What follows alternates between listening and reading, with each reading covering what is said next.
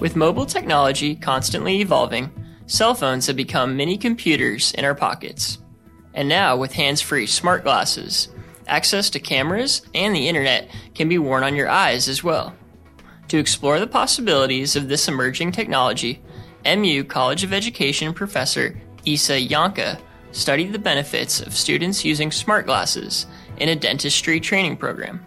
Smart glasses are obviously glasses you put on your face and you have hands free. And in a dentistry study program where we have a teacher and students learning to become dentists, we wanted to explore what these technologies can do in this situation. With the new smart glasses, the students were able to send those same messages to their teacher via voice commands or with pictures, which streamlined communication and improved workplace organization.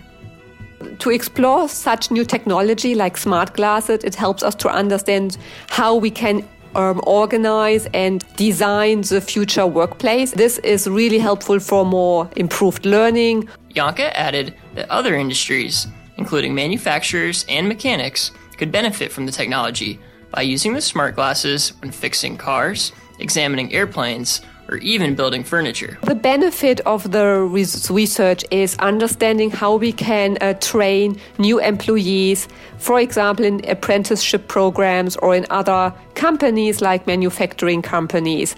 Smart glasses can be used to communicate and stay organized. I'm Brian Consiglio with a spotlight on Mizzou.